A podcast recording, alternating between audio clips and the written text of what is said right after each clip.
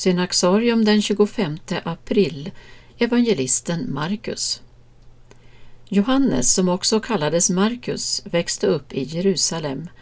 Och det var bland annat i hans mors hus som de första kristna möttes till bön enligt Apostlagärningarna.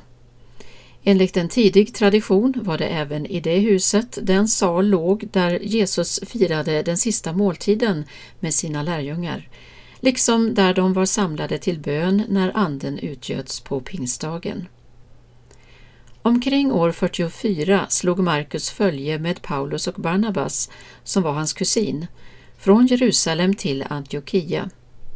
En kort tid därefter fick Markus följa med när Paulus och Barnabas begav sig ut på sin första missionsresa. Under ett uppehåll i Pamfylien övergav dock Markus de två och reste tillbaka till Jerusalem, något som Paulus upprördes över och som senare ledde till att Barnabas och Paulus skildes åt efter flera års nära samarbete. Med tiden kom dock Paulus att försonas med Markus och det var denne som fanns vid apostelns sida under hans fångenskap i Rom. Markus var också lärjunge till Petrus, som i sitt första brev kallar honom min son. Han tjänade aposteln som sekreterare och tolk. Det var sannolikt på en direkt uppmaning från de kristna i Rom som Markus nedtecknade Petrus vittnesbörd om vad Jesus hade gjort och sagt och därmed skapade den litterära genre som blev evangelierna.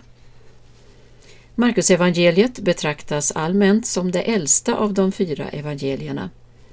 Somliga bibeltolkare menar att Markus också var den unge man som flydde naken efter att Jesus hade arresterats, en händelse som endast nämns i dennes evangelium. I den koptiska liturgin kallas Markus vittnet om den enfödde sonens lidanden. I sitt evangelium låter han blicken vila på mysteriet med den lidande tjänaren i vilken Människosonens härlighet är dold, samtidigt som han inte döljer lärjungarnas oförmåga att förstå vem Jesus var medan de levde tillsammans med honom. I sin kyrkohistoria berättar Eusebius på 300-talet att Markus under den senare delen av sitt liv reste till Egypten där han grundade kyrkan i Alexandria och till sist även blev martyr. Han räknas därför som den koptiska kyrkans första biskop. Enligt traditionen överfördes Markus kropp till Venedig 828. Över tusen år senare, 1968, överlämnade kardinal Urbani som en gåva en av Markus reliker till påven Kyrillos den sjätte i Alexandria.